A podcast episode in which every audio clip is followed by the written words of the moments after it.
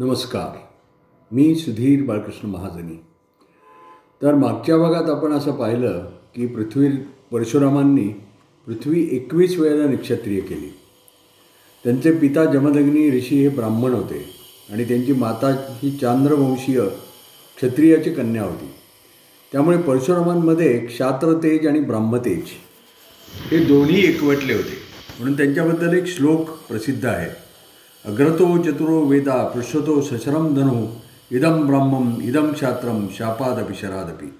परशुरामांच्या पुढे चार वेद आहेत तर पाठीवर धनुष्यबाण आहेत। हे ब्राह्मतेज आणि हे क्षात्रतेज शत्रूचा शापाने किंवा बाणाने निपात करण्यास समर्थ आहे। पुढे त्रेतायुगात विष्णूंचे सातवे अवतार श्री राम हे जन्माला आले। रामाने दशरथ राजा आणि कौशल्या यांच्या पोटी जन्म घेतला। सीता स्वयंवराचा प्रसंग। रामाने शिवधनुष्याचा भंग केला. कडाड कडकड कड असा त्याचा आवाज थेट परशुरामांच्या कानापर्यंत पोचला. दशरथ राजा राम लक्ष्मण भरत शत्रुघ्न आणि दशरथाच्या स्नुषा म्हणजे सीता उर्मिला मांडवी श्रुतिकीर्ती हे सर्वजण ऋषी विश्वामित्रांसह अयोध्येला परत यायला निघाले. तेव्हा त्यांना वाटेमध्ये काही अपशकून होऊ लागले. वारे विरुद्ध दिशेला वाहू लागले. त्यामुळे रथावरचे ध्वज उन्मळू लागले. सूर्याला खळं पडलं दिशा काळवणल्या पश्चिम दिशा तर भयान दिसू लागली. कौलेकुई सुई झाली जणू काही सुरू झाली जणू काही क्षत्रियांचा कर्दनकाळ परशुराम त्याच्या आगमनाची सूचना मिळाली. दशरथ राजा चिंताग्रस्त झाला. परंतु विश्वामित्रांनी त्याला आश्वासन दिलं की याचा शेवट चांगलाच होणार आहे तू धीर धर. त्यावेळेला तेजाचा एक प्रचंड लोळ उठला आणि डोळे पुसून बघतात तर सैनिकांना एक भयंकर आणि तेजस्वी आकृती दिसली. समोरून साक्षात परशुराम येत होते. त्यांच्या खांद्यावर एकीकडे पित्याचा ब्रह्मवंश सांग दाखवणारं यज्ञोपवीत होतं. तर दुसरीकडे मातेचा क्षत्रिय वंश दाखवणारं वैष्णव धनुष्य होतं. त्यांच्या उजव्या कानापर्यंत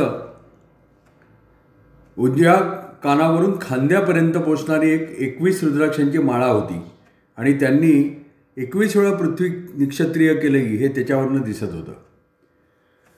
परशुरामांनी आपली क्रुद्ध आणि दाहक नजर रामावर रोखली आणि ते रामाला म्हणाले की क्षत्रियांचा एकवीस वेळेला मी निपात केला आणि आत्ता कुठे माझा राग शांत झाला होता. पण तू शिवधनुष्य मोडलंस आणि पुन्हा क्षत्रियाचा उदय झाला हे पाहून जणू काही झोप झोपलेल्या सापाला जसं काठीनं डिवचावं ना तसं माझं झालं आहे माझा विजयस्तंभच जणू तू भंग केलायस. हा माझा परशु पर्वतही फोडून काढणारा. आणि पहा माझे दोन शत्रू होते. एक तो कार्तवीय राजा याने माझ्या पित्याचा वध केला. आणि दुसरा तू तू माझा कीर्तिस्तंभच उखडायला निघालास. परंतु लक्षात ठेव विष्णूच्या कृपेने तू शिवधनुष्य तोडलेस त्यात तुझा पराक्रम तो काय? हे माझं शिवधनुष्य घे हे माझं वैष्णव धनुष्य घे आणि याला बाण जोडून दाखव. तर मी मानेन की तू मला जिंकलंस. पण जर का तू माझ्या परशुला घाबरत असशील तर तुझे हे धनुष्य चालवून कठीण झालेले हात व्यर्थ आहेत. ह्या हातांची तू या हातांनी तू माझ्यापुढे नमस्कार जोड आणि मला अभय माग मला शरण ये. नाहीतर मी तुझा वध करीन. तेव्हा परशुराम एवढं सगळं बोलत होते पण राम मात्र शांत होता. त्याच्या मुखावर निर्भयतेचं तेज आणि निर्भयतेचं स्मितहास्य होतं. काही न को बोलता परशुरामाचे सै वैष्णव धनुष्य त्यांनी हातामध्ये घेतलं आणि त्या प्रत्यंचेला बाण जोडला.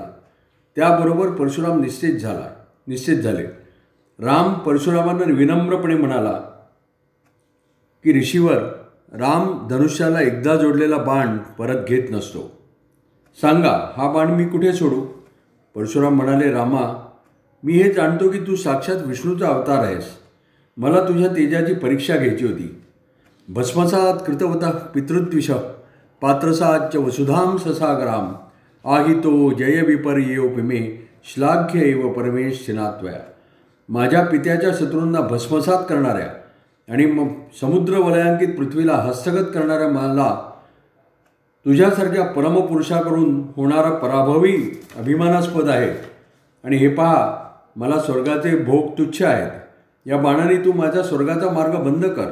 पण कृपया महेंद्र पर्वताकडे मला तपश्चर्येकडे घेऊन जाणारा मात्र मार्ग मात्र तू मोकळा ठेव त्याचं रक्षण कर. तथास तू असं म्हणून रामानी पूर्वेकडे वळून बाण सोडला. त्यामुळे स्वर्गाला जाण्यास सत्पात्र असूनही परशुरामांचा तो मार्ग बंद झाला. त्यानंतर क्षमस्व म्हणून रामाने परशुरामांना नमस्कार केला आणि परशुरामांनी रामाला विजयी हो तुझे अवतार कार्य पूर्ण हो असा आशीर्वाद दिला. आणि ते अंतर्धान पावले. यानंतरची कथा आपण पुढच्या भागात बघू. नमस्कार. धन्यवाद.